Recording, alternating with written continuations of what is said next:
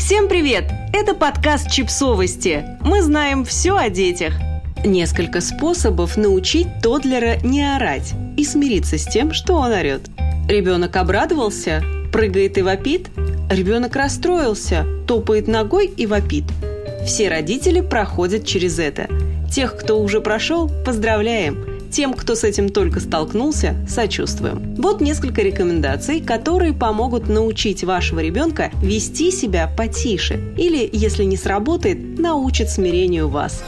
Почему они вообще так часто орут? В общих чертах дети могут кричать, потому что хотят внимания, они могут считать, что иначе их не услышат, они могут быть слишком взволнованы, чтобы контролировать громкость, или их крик может быть надежным способом вызвать у занятых родителей хоть какую-то реакцию. Важно помнить, что такое поведение нормально для их возраста, и не надо отвечать на него собственным криком. Во-первых, дети могут напугаться. Во-вторых, они решат, что тот прав, кто громче. Вот что можно сделать вместо того, чтобы ругать громкого тоддлера. Позвольте им изредка быть громкими. Тоддлеры – существа жизнерадостные, и им иногда нужно просто выплеснуть энергию. Научите детей веселым простым песенкам и практикуйтесь в том, чтобы петь их с разной громкостью. Так вы научите их управлять своим голосом в контролируемых условиях и поймете, на какие ваши родительские призывы они реагируют, а на какие нет. Учите их быть тихими в игровой форме. Какой малыш не любит игры? Во-первых, вместе попрактикуйтесь в крике. Может даже устроить соревнования, кто громче, кто дольше, а затем устройте состязание по шепоту. Покажите ребенку, что значит шептать. Поиграйте в глухой телефон, если у вас наберется команда. Если ребенок любит вопить в тихом месте из озорства, попросите его прикинуться рыбкой, котенком, ящеркой. Пусть молчит в рамках игры.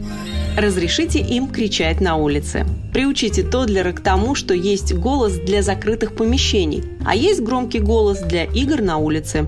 И если ребенок кричит дома, скажите ему: «О, ты хочешь использовать свой голос для улицы? Ладно, пойдем гулять». И выводите его из дома. Не делайте из этого наказание и сохраняйте оптимизм. Тогда ваш ребенок поймет, что в помещении вопить нельзя. Если вы в парке или тем более в лесу, пусть орет, сколько влезет. Но как быть, если вы решили пообедать в уличном кафе, например? В этом случае следует объяснить ребенку, что хоть вы сейчас и на улице, здесь кричать нельзя, поскольку вокруг много людей. Помогите им выплеснуть энергию. Иногда дети вопят от перевозбуждения. Если вы чувствуете, что взрыв вот-вот произойдет, помогите ребенку выплеснуть энергию. Сводите погулять, заодно прокричится без вреда для ваших ушей. Разрешите попрыгать на диване, поиграйте во что-то энергичное или проведите небольшую разминку. Сами старайтесь говорить тише. Да, не кричать самим – это очень важно. Дети вопят, вы говорите тихо. Они становятся еще громче, вы становитесь еще тише. Не перекрикивайтесь через весь дом. Сами заходите в комнату ребенка, чтобы что-то сказать ему, и приучите его подходить к вам при разговоре. Мы знаем, легче сказать, чем сделать, но попробуйте. Признавайте их чувства. Счастье, гнев, что-то иное. Что бы ни было причиной вопли вашего тоддлера, признайте его чувства. Сядьте на корточки, посмотрите ему в глаза и скажите: «Я знаю, что ты хочешь пойти домой». Или «Я знаю, что тебе нужна чашка другого цвета». Это и правда может творить чудеса. Никогда не сдавайтесь. Ну ладно, иногда сдавайтесь. Один из стандартных советов – не поддавайтесь на просьбы и требования, выражающиеся в виде крика. Если вы садитесь, это будет означать, что крик работает, и такое поведение будет закрепляться.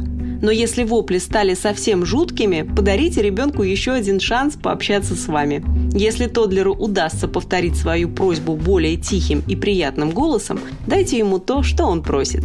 Потому что, хотя главная цель – остановить крик, делать это ценой родительской протекшей крыши все же не стоит. Подписывайтесь на подкаст, ставьте лайки и оставляйте комментарии. Ссылки на источники в описании к подкасту. До встречи!